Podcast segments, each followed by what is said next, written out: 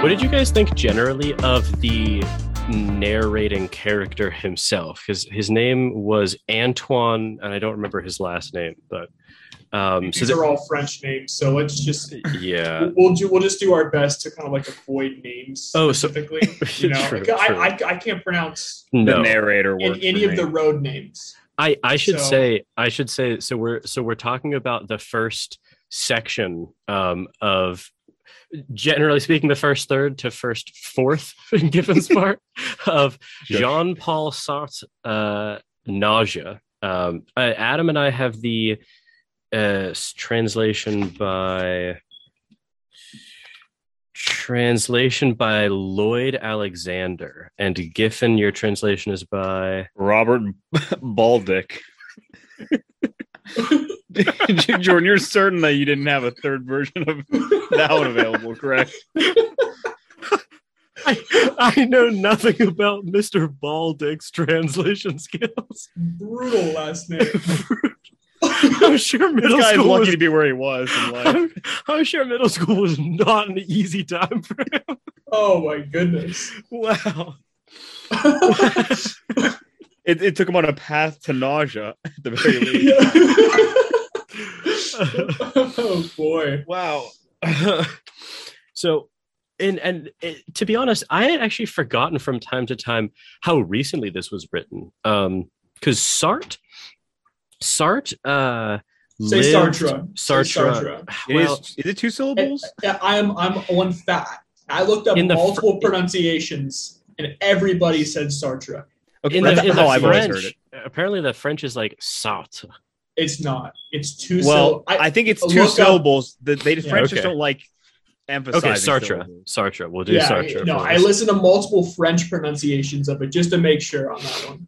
So th- this was actually originally published in 1938, which is kind of recent compared to Wow. obviously the Notes from Underground. Um, and it also, I mean, it, a lot of the, it's funny, like a lot of the situations or scenes that he kind of, you know, drolly talks about could really be anywhere from like the 1950s all the way back to like the 1850s. You know, it, it all kind Yeah. of fits. Yeah Yeah. because he's writing in France also, which was a bit more of a kind of you know romantic city even in the 1930s. Um, Well, romantic country maybe, but Or- the city he's in is not Paris. Yes, it's yes. like some. I think it's a fictionalized version of some real town, but um, I'm it's not not, sh- like do they ever say? I, I No, thought I, they- I, I, Bouville they- is the name of the town, or Yeah, and- and it- Beauville or I- I think- I think it's definitely fictionalized because, like, I looked up like that one. Uh, I, I forget the exact boulevard's name, but it's the one that ends in Noir. It might be like Victor Noir or something like that, which is like the boulevard that he, you know, kind of find solace in at least. Hmm. Um, and I've looked that one up, and it's it's definitely a fake road, right? okay. So like, but it was based on like a real road.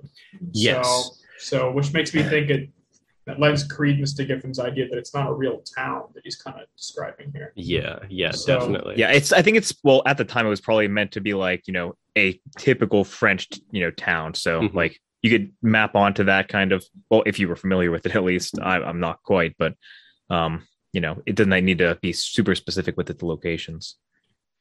What did you guys think of the main character in general?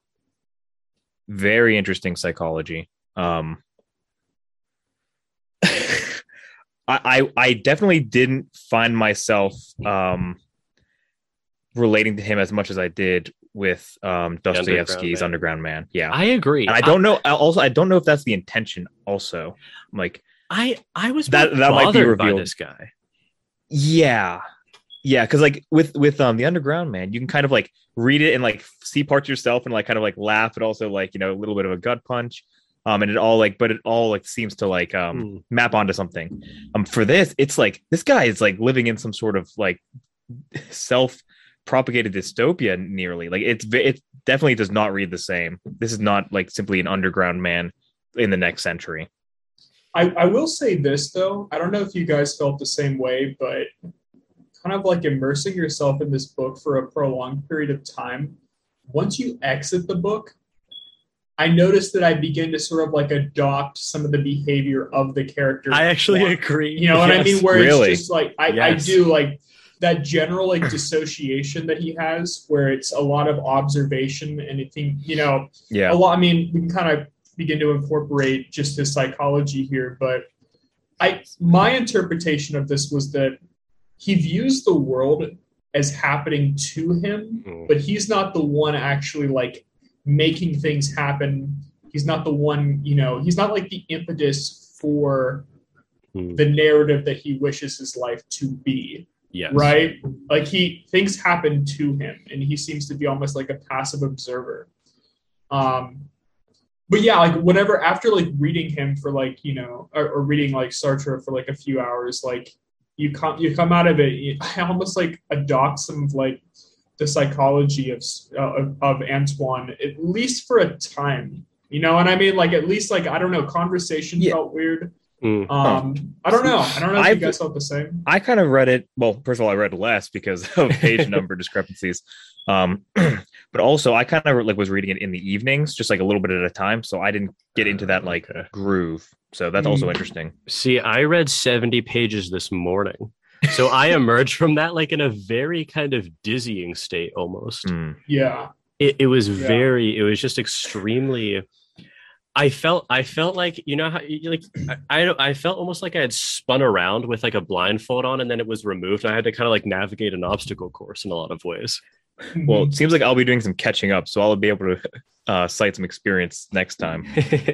I, I, I, I'll echo your point though, Giffen, about I related to the Underground Man, and I don't know what this says about me specifically, but like I related to the Underground Man more so than I related to Antoine. Yeah, like it was hyperbolic with the Underground Man, but like it was like easily identifiable aspects of yourself.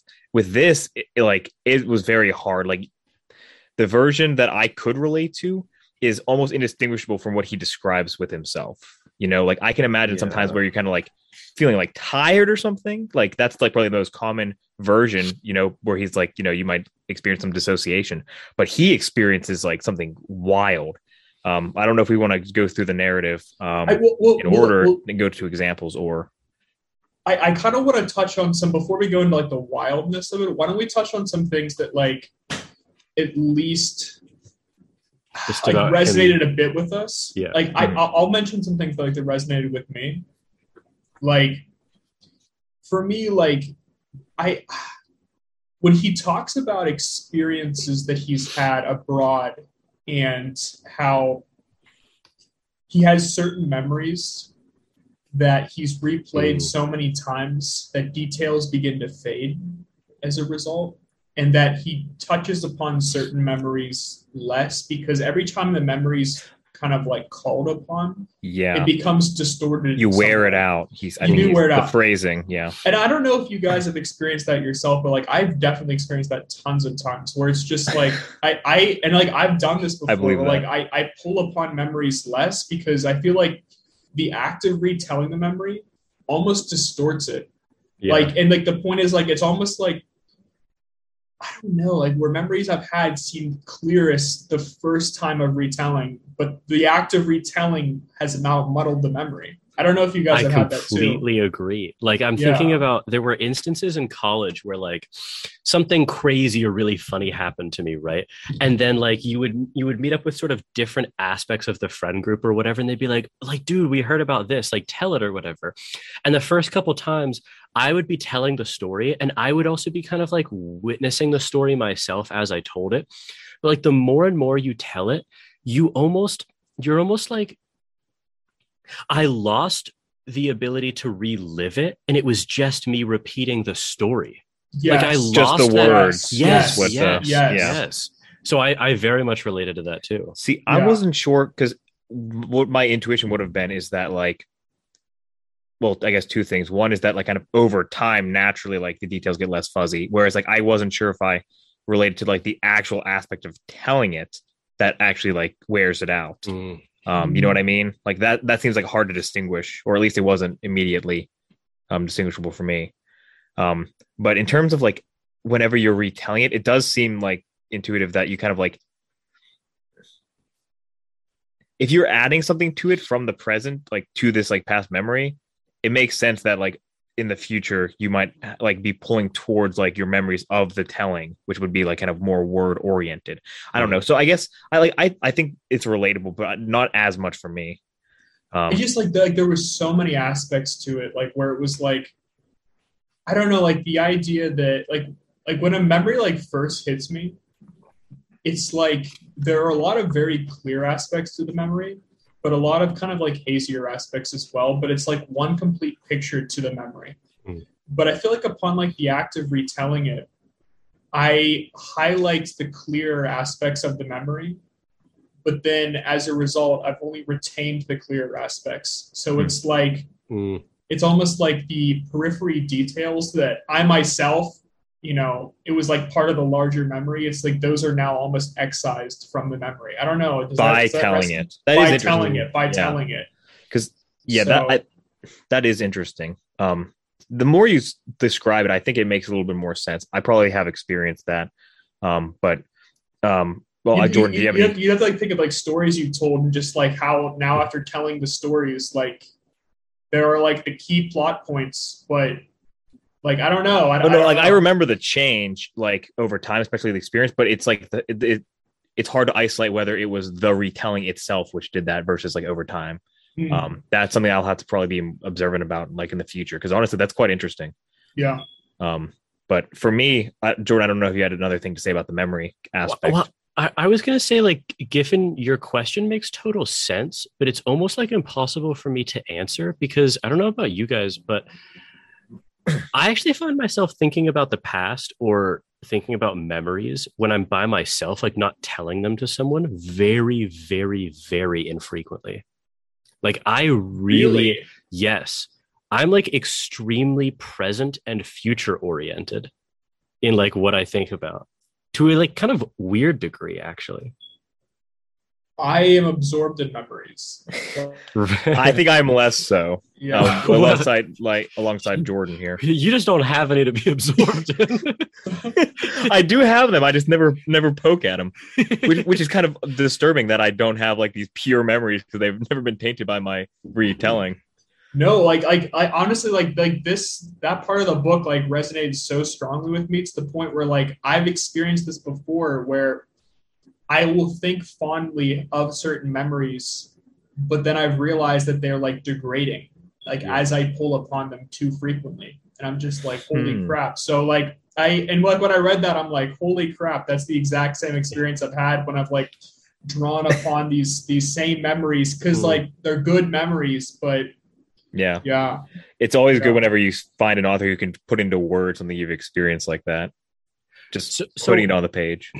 Let me clarify what I said a tiny bit where so I don't often like I will not bring up memories mentally myself. I will oftentimes be reminded of things. Like I'll be in a certain place in the backyard or whatever and see just like and just like some memory of us playing like you know like the night tag game or whatever will just kind of like flash in my mind and like that happens probably just as frequently as everyone but if i'm actually just like it, in terms of what i'm consciously thinking about or you know just what's going on in my mental space it is i think to a weird degree present and future tense oriented This is actually shocking to me. So you don't you don't parse through memories like on a daily basis? No. because I, I I I will think of a few things and then I'll just kind of like sit down sometimes and just like think like sequentially what happened and See that I Just don't like- think I do very very infrequently. Um, like I, obviously, like Jordan said, like I will be reminded of things, um, but I don't think I will go and sit down and kind of just parse through it and i will often think about things from the past but not in a, in a future memory oriented oriented. Yeah, yes not in a memory oriented sense if that makes if that makes any sense okay yeah, Yeah. no this is completely different for me then I, I I think that's why this like this section resonated so much with me because I'm like I don't know I mean it's oftentimes it almost feels like sand between your fingers yes like when- well the like, retelling of yeah. a story i totally agree with Oh, you there yeah. yeah I agree Yeah. with there. yeah um Yeah, for my like me going through that part for the first time, it was kind of like, huh, interesting. I wonder if if that's actually like his experience or if it's just the fact that time passes, you know. And then that was like all I kind of put thought into it. you know um, uh, obviously I don't know where the story goes, so this could this this thought could change. But part of my slight antipathy towards Antoine, as opposed to my sort of begrudging like sympathy for the underground man, Yeah. was that they both both people deal with sort of inaction in various ways right? The, the underground man is sort of paralyzed by thinking right? Whereas antoine is almost like paralyzed by he almost like envisions himself some sort of like a passenger in the car of his life as opposed to like the person behind the wheel. And for whatever reason like i i was able to relate to the because it was like it was almost like the underground man was clearly in the driver's seat but he was too busy checking if his turn signals worked and he was like you know worried that the brakes would fail or something and he was just kind of like thinking about all of those things and like getting he was like constantly always getting ready to step on the gas but he never did. But like but this guy antoine it seemed like he was just content to be in the passenger seat in many ways and for whatever reason that made me almost like angry at him. I don't know did you guys have like anything relating to that? I wasn't quite angry at him. Um, let me just think. it's not that I like disdain the character, but there were definitely there were times where there seemed to be like there seemed to be like a real opposition between myself and him. But Is, is You that know, like I, I I definitely sympathized a lot with Antoine to be honest. Like I I, I don't know. I, I think you're more of a man of action in a lot of ways, but an insult coming from Dostoevsky. I, I thought that'd be a fun across time and fun. space insult you? No, no, but but like in a sense, it's true. Like Mm. you are always kind of like a go go go personality, and like like I've definitely found myself in a lot of situations before. Like I don't know, like I, like it, I, I think the perfect word is like dissociation. Mm. Like in the sense where it's like there's you know almost like a divide between what's going on around you and like you as the viewer yes. so and like i've definitely experienced that many many many times I So, totally agree. i mean Wait, he's i mean I- he I think it- locked in it Yeah. but i mean i definitely there are a lot of scenes a lot of scenes that i can relate to so I'm trying to think right now because because I have felt that to various degrees from time to time. I'm trying to think about when I've often felt that. You know, there's like what about like in a social setting you don't like I was literally just I was just gonna say that. okay. I was literally instantly my mind was drawn to several experiences in college are striking me right now where I was in that stage where I was like very I only had like a you know because when you're drunk it doesn't really count because you're just you, that that feeling is not really almost allowed to emerge when you're drunk but like if if you're like a beer in or something and you just don't want to be there there have been times when I've been like at a bar or at a party or something where it literally seemed like I was a video game character.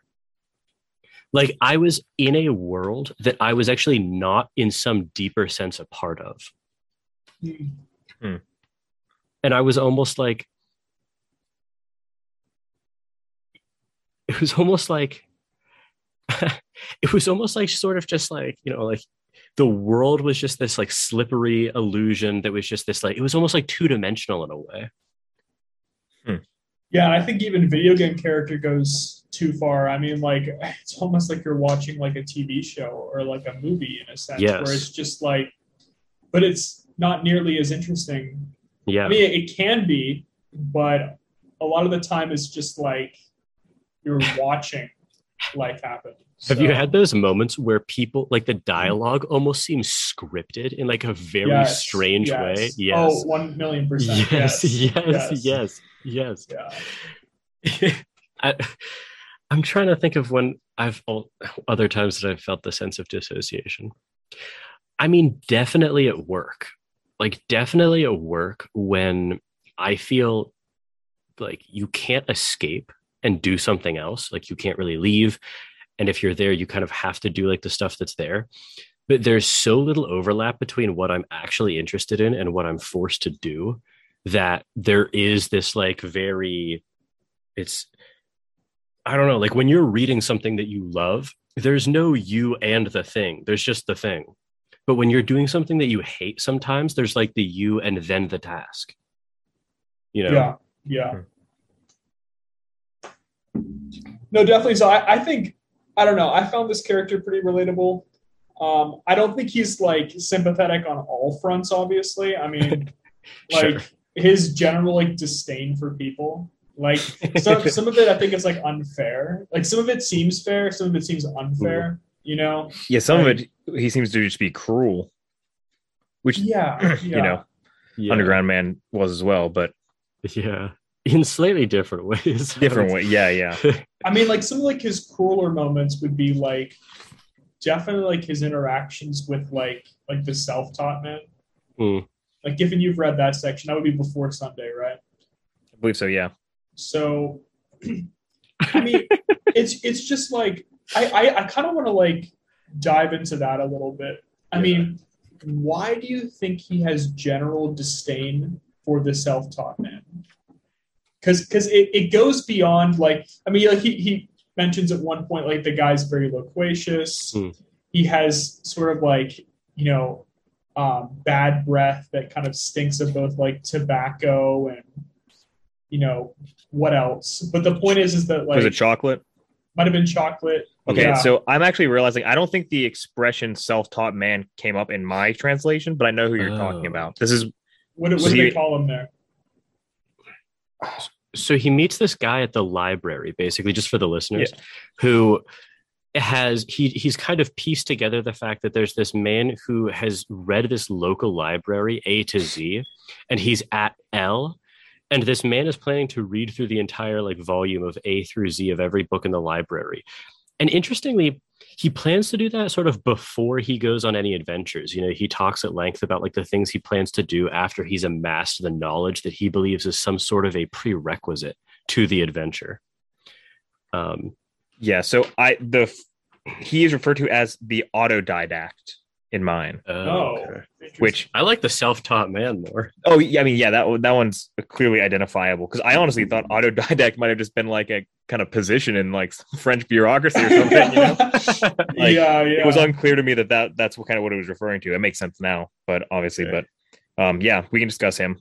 yeah, there, there's, There- there's there was a there's moment there's in enough, like here- obscure language in this book to not include autodidact. So Yeah. yeah, yeah, that is that would be needless yeah. I was constantly googling words Yes, just to be able to like you know read through this. Autodidact is one step too far. So- I think it is, but yeah, so let's discuss him.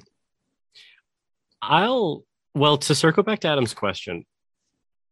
This it's it's actually funny that you found this may be the more inscrutable part of him. Unfortunately, I this was one of the things that I related to to a larger extent. Um, not necessarily about the self-taught man, because I could actually see myself if this person existed in real life being very interested to have a conversation with him, right? Because he seems like a very interesting guy. But I actually thought that the self taught man, there was nothing intrinsic about him that made Antoine dislike him. It was, it, and I, I'm struggling to think about, there, there were several kind of interactions or potential interactions he would have with people where he would think to himself, like, you know, please don't engage with me. Like, I just don't have. And I mean, you know, like I'll, I'll like show my cards here. Like that is something that I related to.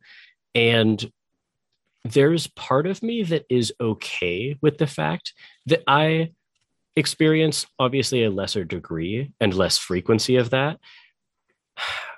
It's kind of like a competing virtues thing for me, where, and like Adam, we were having a similar conversation about this um, recently, but like, I guess one thing that I struggle with, and it relates to this, like the like the, the question of Antoine is, okay, just to put it bluntly, a lot of people don't have anything like interesting to talk about. Like the, the like honestly, a lot of people I'm just not interested in talking to, right? And I know that Adam maybe more so than Giffen perhaps shares that like feeling with me. Um, and there's a part of me that is just like very covetous of my of my own time.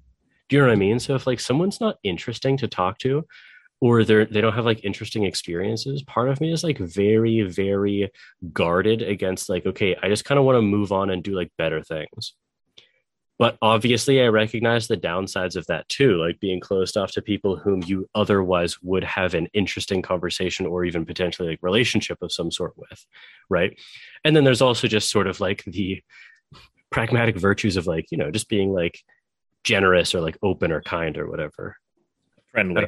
yeah Yeah, I, I I think though like that doesn't like fully answer for me though, right? Because it's like I think like your explanation works had the self-taught man had you know if he had nothing interesting to talk about. He does have interesting things to discuss. I but I think you kind of hit the nail on the head with part of your answer there where it's it's like the lack of experience Hmm. because it seems like this character Antoine really does value experience and and Yeah. not even just experience itself but he values in people if they value experience right like that's one of the reasons that he loves Annie Hmm. is that like her respect for like the like she recognizes like powerful moments Hmm. and I, I guess Giffen actually hasn't gotten to that part there but no, but I'll take your word for it. yeah, but and this is kind of a guy devoid of experience who is attempting to learn everything from books. Hmm. Um, yeah, so and I mean, like even Antoine questions like whether he's had, you know, any true adventures in a sense. I was gonna read. does. I, I was uh, so on. That section was odd. Yeah, I, I wanted to read yeah, a little bit of that want if to I could. discuss that. Yeah, Um, well, uh, real quick before we do that, because I know Adam, Adam and I have talked about this enough where I know that he very much knows what I'm talking about when I, you know, say those sorts of things. Giffen, how like how much did you does that resonate with you? That being What I was talking about in my answer to to Antoine's kind of Like- like, time, standoffishness. Yeah. probably less. Um, th- well, I guess I relate it to some degree. Yeah, probably I experience it to a less degree than you do. Hmm. Um, but yeah, I do experience that. So okay, I found uh I found the section that I found very interesting about because there's this whole it, he like he calls experiences of a certain sort adventures. And the self-taught man you know asks um he kind of like he's asking him to see his postcards you know he's asking him about his adventures. He even explicitly says you know uh, it's possibly a very indiscreet question, but have you had many adventures, Monsieur? You know, he's like, and it's funny because like he, he leans in yeah, for that too, and like Yeah. almost like in like a seductive sense that just repulses Antoine. Yeah, yeah, yeah. So, so Antoine answers yes, and then this is in his sort of you know just just internal dialogue. He goes, even if it were true that I had never had any adventures, what difference would that make to me? First, it seems to be a pure question of words. This business at Men- Meknes, for instance, I was thinking about a little while ago. A Moroccan jumped on me and wanted to stab me with an enormous knife, but I hit him just below the temple. Then he began shouting in Arabic, and a swarm of lousy beggars came up and chased us all the way to Souk Attarin. Well, you can call that by any name you like. In any case, it was an event which happened to me. It is completely dark, and I can't tell whether my pipe is lit. A trolley passes, red light on the ceiling, then a heavy truck which makes the, the house tremble. It must be six o'clock. I have never had adventures. Things happen to me, events, incidents, anything you like, but no adventures. It isn't a question of words, I am beginning to understand. There is something to which I clung more than all the rest, without completely realizing it. It wasn't love, heaven forbid, not glory, not money. It was. I had imagined that at certain times my life could take on a rare and precious quality. There was no need for extraordinary circumstances. All I asked for was a little precision. There is nothing brilliant about my life now, but from time to time, for example, when they play music in the cafes, I look back and tell myself, in old days, in London, Meknes, Tokyo, I have known great moments. I have had adventures. Now I am deprived of this. I have suddenly learned, without any apparent reason, that I have been lying to myself for 10 years. And naturally, everything they tell me in books can happen in real life, but not in the same way. It is to this way of happening that I clung so tightly.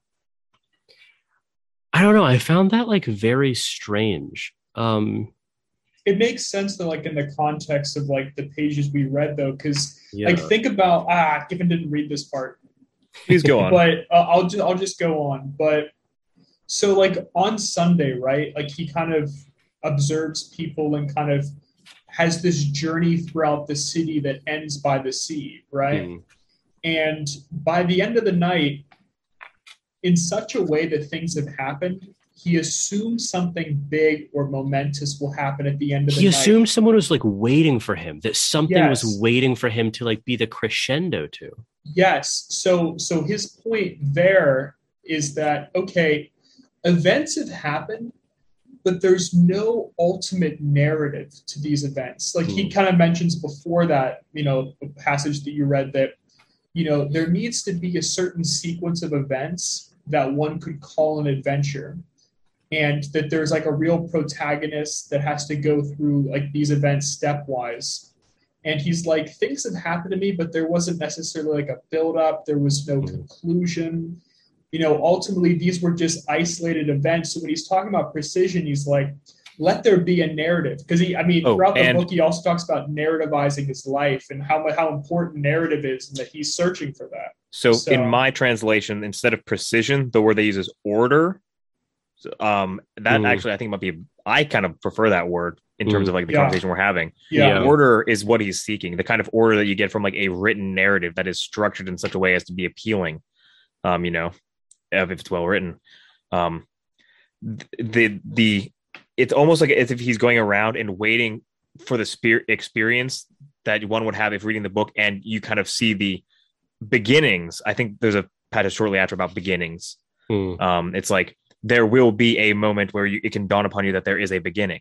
exactly exactly because that that happens throughout like the book where Yeah, he- he'll he'll recognize that okay a certain sequence of events has just happened that i'm not now like almost like in a narrative path and Yeah. he's now waiting for that next event and if it doesn't happen he feels like this emptiness like this sense of letdown but it's Yeah. like you know it he'll have moments like giffen was just saying that would lead one to think that he is almost living the life of a narrative but Mm. ultimately he keeps getting let down in that sense yeah. so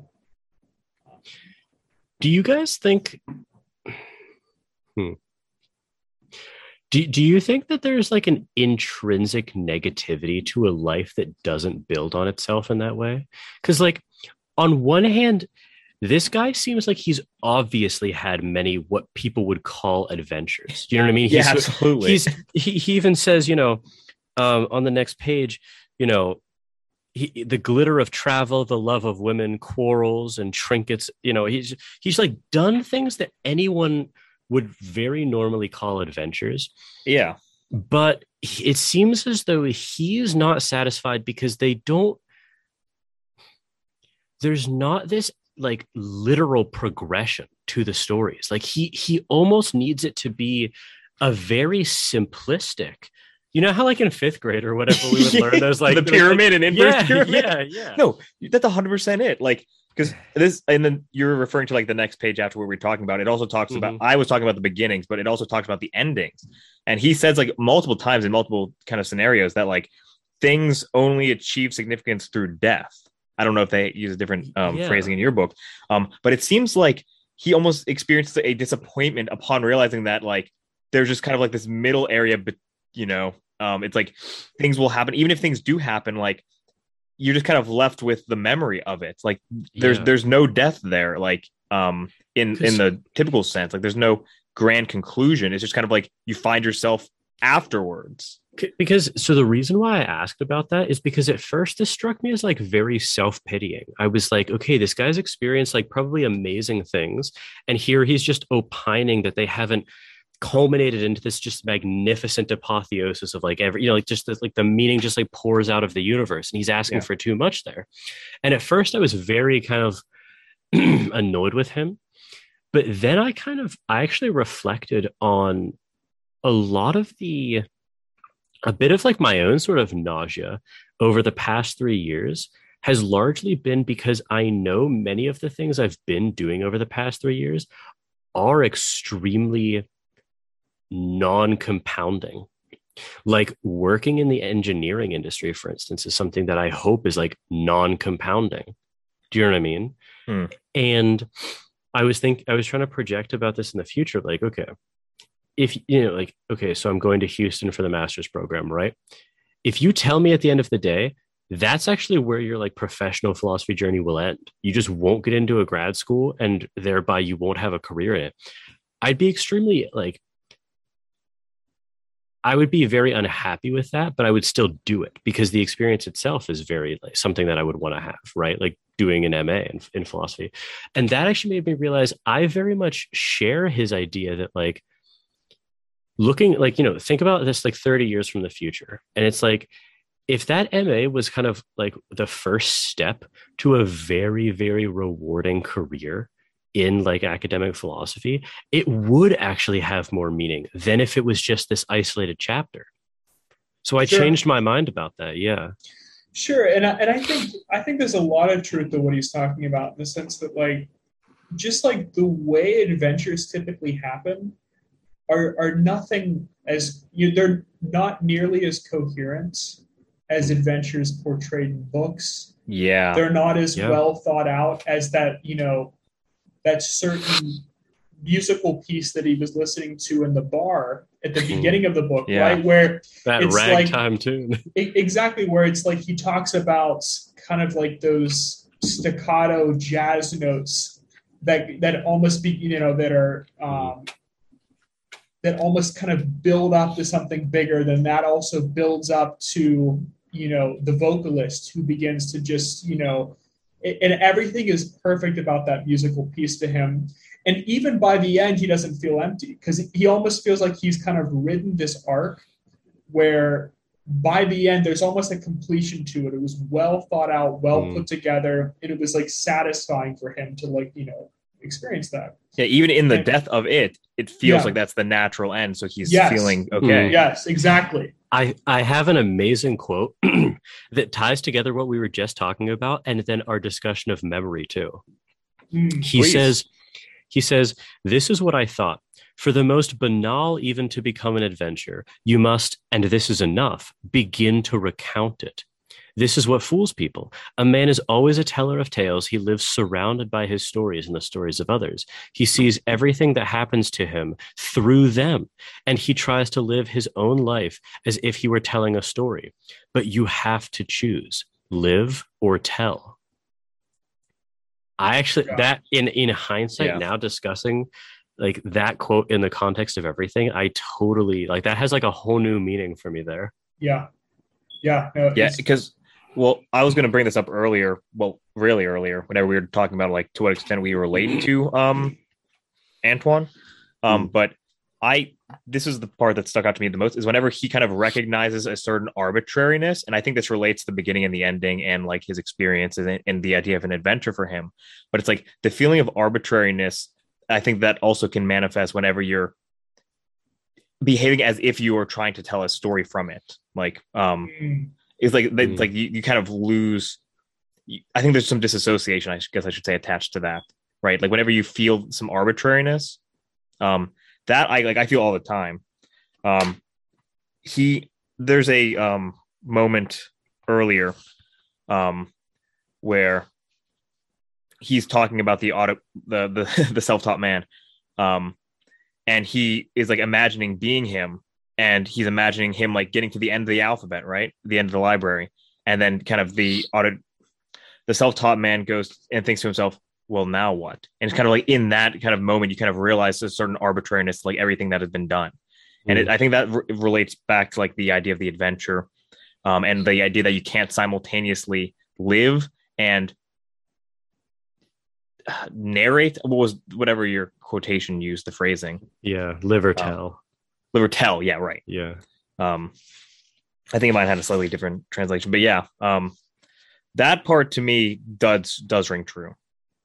In conclusion, Yeah, and, and and this doesn't exactly relate to what you're. It actually doesn't relate at all. So I'm sorry, but but but Go it on. just but it just kind of struck me because you know, um, the and so Antoine's a little more active than I was giving him credit for. Because he is he is very passive, obviously, but at the Mm. same time, like he does place himself in situations constantly in order for a narrative to begin. In the sense that think about placing himself in that on that dark street Mm. where you know he's he's hoping for something to begin that narrative or when he you know walks with the masses Oh, the dark Or- street. That's that's a great one. yeah or or where he you know is constantly finding himself like himself like in these bars Hmm. or you know by the sea he's he's not like like a recluse right he's constantly putting himself in positions in order for this narrative to unfold Yeah. um, And he's so it's like a lot of that is internalized, like we because we see inside of him, like it's a lot of like kind of self-loathing, but he does do things, right? It's Mm. just that he kind of hates the fact that he's doing it sometimes. He seeks beginnings and then they just never materialize.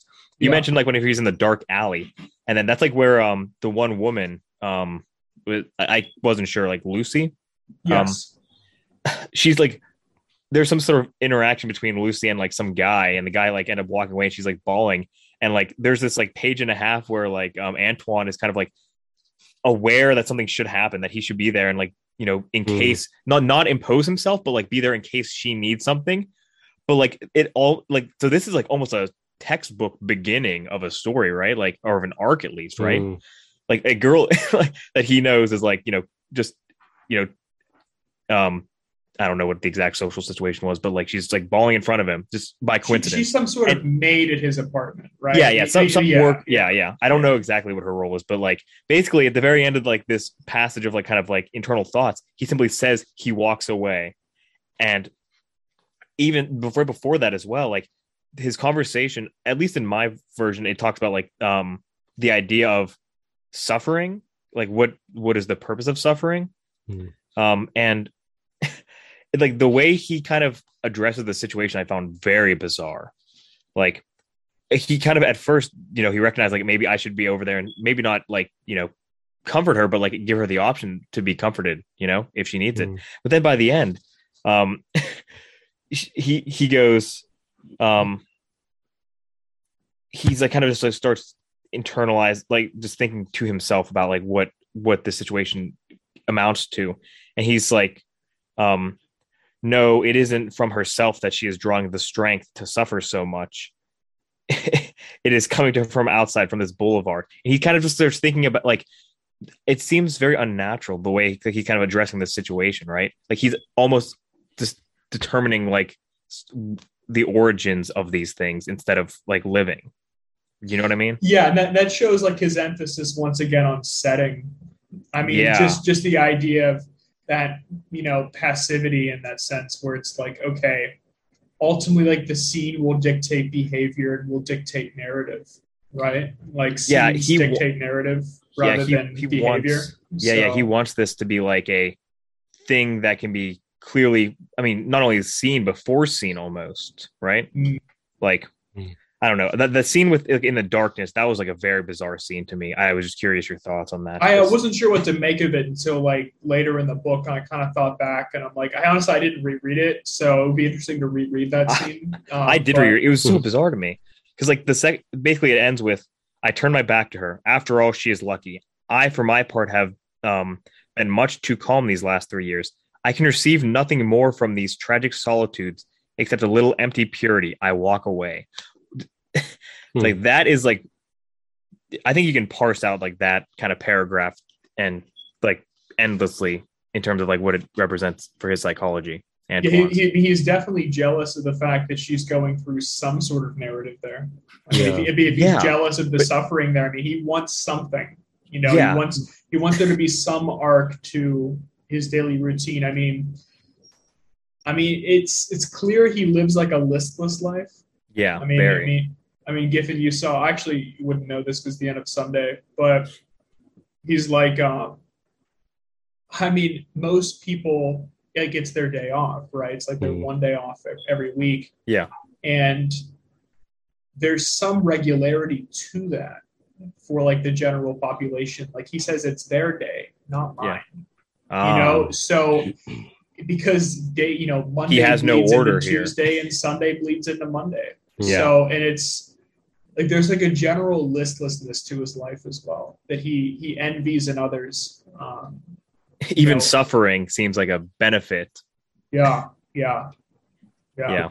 this this guy this guy almost seems like you know i don't know we'll probably learn more about his past in the second part of the book but this this almost seems like a guy who kind of um, took a risk and got burned and he's never been able to recover from that. And he lives his life in a very risk averse way. Mm. i i don't know. He strikes me as someone who like he almost strikes me as someone who like took a chance on something one time and it just sort of like weakened him for it you know Yeah, he was resolved to never let that happen again, despite like the yeah merit that could have been earned. Right. It's, it's it's hard to know though, right? Because like I'm I just when you were talking about that, like I recall like the beginning of the story. Please remind me of details because I'm I'm sure I'm gonna get them wrong. But I mean, he's offered after like five years abroad of like exploration, he's offered to take another trip. But then like something just changes in his mind. He suddenly Yeah. like gains this sense of autonomy where he just says no Mm. and and it's it's he didn't say no because he didn't want to go but it was almost like he recognized that he had been operating in autopilot yeah for five years and it was like the power to say no he seized upon. Mhm. so it's like Yeah. I, I just can't tell if like he tries to seize upon these moments of like seeming autonomy that he has and generally he operates on this this autopilot i don't know i don't know Yeah, I, maybe it's not even specific to him. Maybe I'm just thinking about it through like you know just my Yeah. own lens of like Yeah. I, I could see someone, I could see someone who like obvious you know just like went through something traumatic or whatever, and it just makes them permanently recoil in a really Mhm. unhealthy way. Yeah, no, I I think that's an And- and to, like- way to try to bring to our experiences this guy's kind of attitude. yeah Yeah. No, because it's like he, I mean, just, I don't know why I was thinking about that, but the reason why I thought it was like germane to this is he, he just shows that, like, you know, if you're in that sort of a situation, the over recoiling or like the permanent recoiling is like a very isolating experience. Like, it's not a happy one, you know, to overcorrect in that direction. yeah yeah i can He- agree with that Yeah. Cause it's it also struck me that like this guy clearly has loneliness issues. Also, like he doesn't have healthy relationships in this way that he's always sort of like you get the sense that he never allows himself to be vulnerable in front of anyone. No. You know? Yeah you, get i don't know you get this sense that he's very sort of you know standoffish like very viewing people as he- he actually says this at some point he's almost elevated objects to the point of people. He talks about that. He says most people view objects as co- sort of things to be you know interacted with but he sees them on even a higher plane than that and it's really strange that he's almost like in, instead of degrading people, he's like elevated objects. It's very strange. and he definitely degrades people though i mean without a Sure, doubt sure, I mean, yeah. yeah, he, he's definitely very misanthropic i mean think of like i mean there's so many scenes you could draw upon but one that just came to mind for me was um recall when he's sitting in the bar this is his first bar scene Mm. um, in the beginning of the book when he requests that one song be played and you know whoever the bartender was or not not even the bartender because that was the blonde. It was like guy, the waitress. it was the waitress. Yeah, she said, "Well, let me check with the other table." And those were the guys who were playing cards. Yeah. Mm. And remember, like he describes the one guy playing cards with just like, just like with a hideous mouth, with like crooked, like decaying teeth, giving him like a wicked grin as he just like drops cards down with like a gnarled hand. And it's just like the way he viewed probably some seemingly regular guy as just almost like a demon You know what I mean? Like, but that's like every character that he begins to describe. You know, it's they're they're never described like positively. Yeah. But in some very true. cases, actually, but, but mostly very, very negative. Yeah, ninety percent of the time it's just kind of like him just re- allowing himself to be disgusted by everything he's observing, and he continues observing. Did you guys find it dizzying or disorienting, like the level to which things were described? I I found that very. It was it, it was almost sort of tiring to the point where I became disoriented in the text almost. Mm, Um, see, no i'm just saying like in general throughout um there were so many things you know he he would just like you know this is just a dumb example but he he he remarked you know he was kind of walking the streets and he saw this family leaving the house. And he you know witnessed like the man lock the door and he even pondered to himself how the house would remain unlit until they returned. And it's just like he's like there's just so many things that he's thinking about and like focusing on. It was just like he, he was like just hyper like chattery to himself almost. Yeah, no, I I probably avoided some of like the discomfort of reading like so much descriptive work because I read it like in small bursts Mm. most of the time. Um, but like today, I was reading, you know, a little bit more, and there was a point where I was kind of like in the middle of a paragraph and like was looking back at the paragraph I had just read and forward. And I was like, he's literally just describing like his son, like everything possibly to be seen on a Sunday. Yeah. I don't I don't know though because I I think maybe you, it would be better read like in shorter chunks thing because like I think like I don't know. I I definitely it was definitely it got across to me like his mindset but not like in a uh, not like a grating way. You know what I mean? Because the thing is like for me it was clear that he was trying to capture moments. Like like like a big theme is like the Mhm. impermeability or that's the wrong that's the wrong word Impermanence. yes yes the impermanence of of just like time itself or like or moments themselves is like Yeah. as yeah. one moment is always just kind of like transforming into another moment there Yeah, and the necessary like- death. it, and it's in a sense like he's doing this for himself but he's capturing like individual moments where it's like you can almost i mean like if you sit with it for a while and just like visualize the scene that he's putting together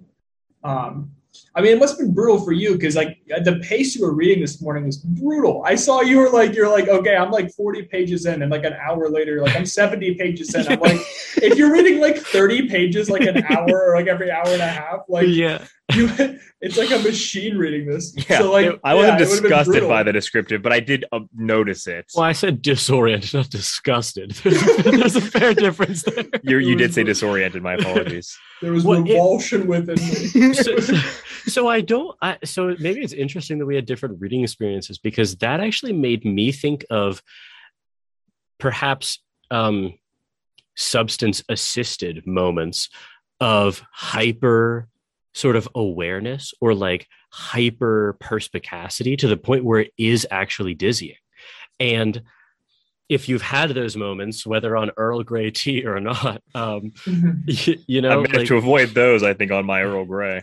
there I like you know like sober moments too where it's like I don't there's just like this very focus in the wrong context can become extremely uncomfortable to the point where it's like almost like jolting um I don't know like have you I've definitely had those experiences no, definitely.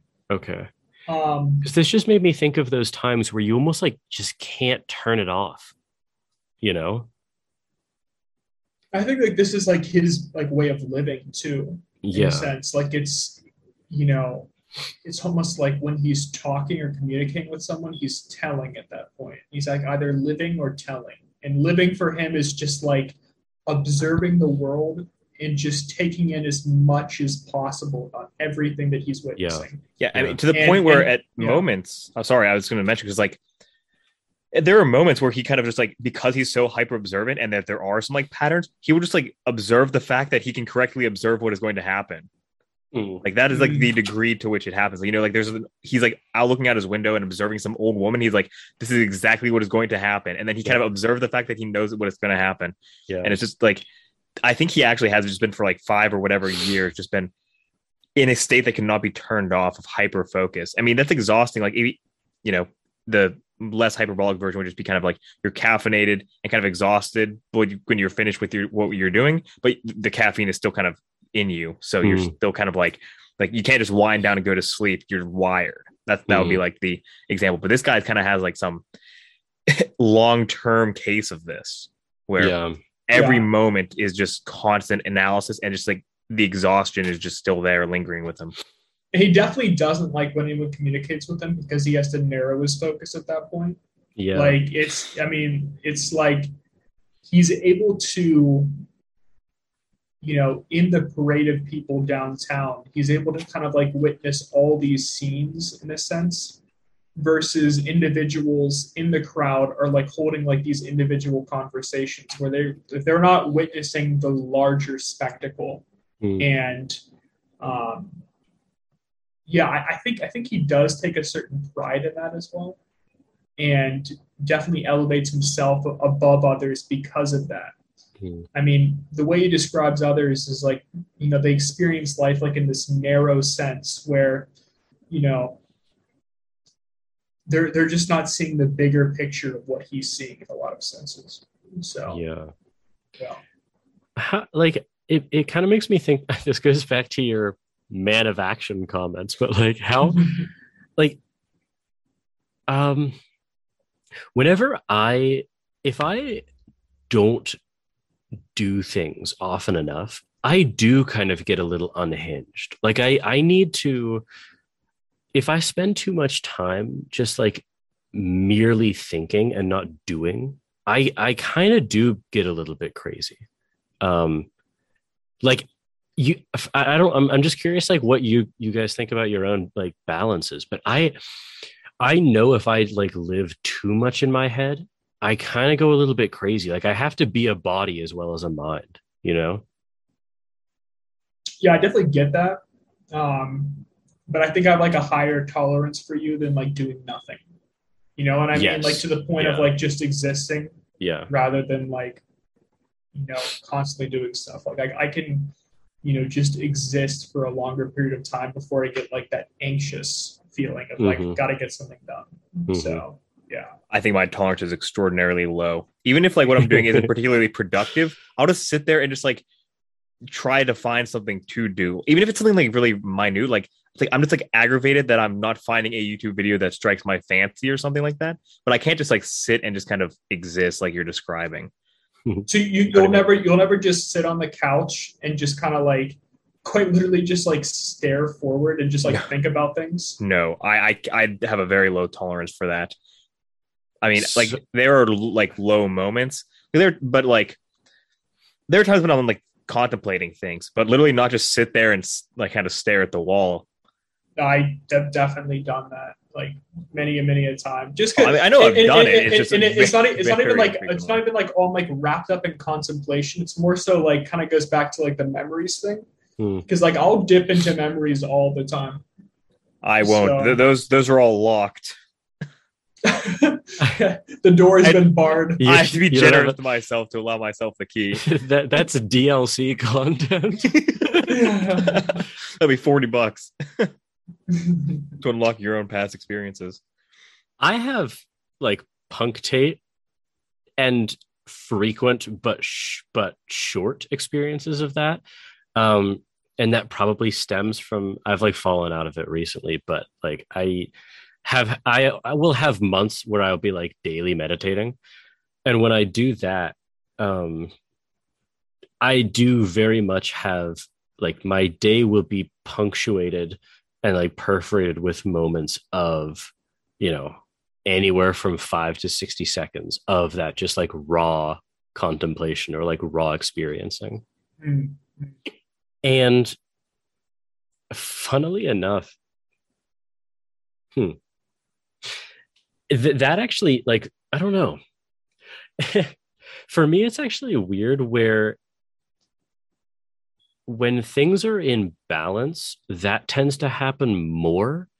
Uh, I, am having a really hard time like phrasing this. It, like I know what I mean experientially. It's like whenever I kind of feel like my motor is tuned correctly, like I'm living and like eh, eh, the the more I feel like my second order desires are being expressed, you know what I mean, like and not my first order ones, then like those moments almost seem to like crop up more because it's just like I don't know, it almost feels like there's clarity to be had.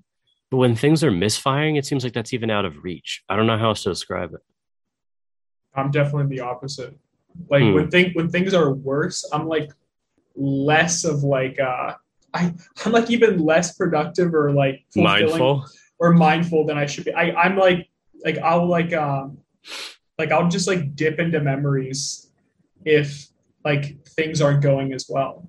Really? Right? Yeah, yeah. Huh. So like so like that's probably like a coping mechanism of mine where it's like, you know, I'm like less present. So so maybe even is it is it, it isn't even like, you know, of just like being present that I'm describing. It's more of just like dipping into memories. So maybe it's a little bit different. Yeah. Yeah, it seems Yeah. like it might be. yeah. Yeah. That's interesting. I've because there's like a different type of thing that like whenever I've had some like bad experiences where it's like kind of overwhelmingly bad, I'll pr- it, I'll probably seem to engage in that sort of like contemplative behavior, but it's actually the opposite in like a horrid way because it's just like Paralysis. yeah, but but it's like paralysis without content almost. Like it's horrible. Like I I don't think until recently I experienced like nausea of a certain form where he almost paints it as being like contentless. Like you can't even have like anxiety about something. It's just like general anxiety. Yeah. And I think for like the vast majority of my life, I've been extremely blind to that. Like I've ne- that doesn't really that's not really a thing for me. Like I've been anxious about things all the time, but never like that kind of nausea feeling that he was describing. Yeah, It's I just think I'm the same way because likewise, when I mentioned I don't know to what extent I, um, you know, well, not necessarily sympathize, but could um project myself onto like that feeling of nausea in particular that he feels, Antoine. Like I don't know that I feel. Like, I I'm not 100 percent sure So if do I you think felt it you've- at all. Real so ever. Well, it, uh, it, this will depend very highly on how we kind of characterize it, but like you know, parts of it, it seems like certain attributes of it, yes. Mm. Um, but exactly what um you were describing, like it's hard to say exactly. Mm. You know, I I mean, there are probably mo- there are certainly moments where I was feeling anxiety and couldn't pinpoint the origin of it. Um, but that you know, especially if you were younger, that just because you are less articulate. Mm. Um, but you know, mo- most of the time when I'm feeling kind of anxious, or well, this is the example you gave, but like I can usually, it's p- probably very presently obvious what it, the origin is. Hmm. So contentless anxiety is kind of like what you were you're asking about. It's like you it's like your mind's been just like frozen in a Yeah. sense. I honestly don't. Hard for me to say. It's hard for me to say that I never experienced it, but I think for a very long time in my life, I had maybe never experienced it. Yeah, I I honestly I'll have to reflect on it. Um, Hmm. it's a rare occurrence for me. Um, because I am curious if I have in the same way you describe it. yeah, it, it's honestly like it's. Ex- I find it extremely disturbing. Like it's a very, very uncomfortable. Like I, I could honestly imagine that it would be less uncomfortable for some people, but for whatever reason, like I don't know. I yeah, like I said, it. I, I don't know. Uh, I don't know. It's interesting. It's almost like I don't think I was ever the type of person where you're almost like you know, sort of like the background setting on your TV or whatever. Do you know what I mean? Like if like the current channels Static. yeah, it's like what level? Okay, like so you know, there's kind of something playing, and like okay, you turn that thing off, but the TV's not off. okay, what is what's on the screen then? Do you know what I mean? Like that channel has been turned off, but the TV's still on.